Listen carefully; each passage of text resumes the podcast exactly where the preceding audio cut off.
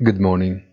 The Fed minutes leave no room for a rapid pivot of monetary policy, and Wall Street continues its sluggish trend, but without exceeding in pessimism.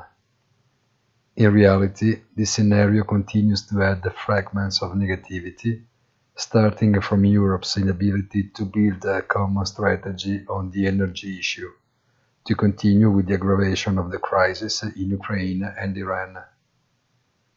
Aware of how far we are from a stabilization process, markets are now waiting for the data on US inflation.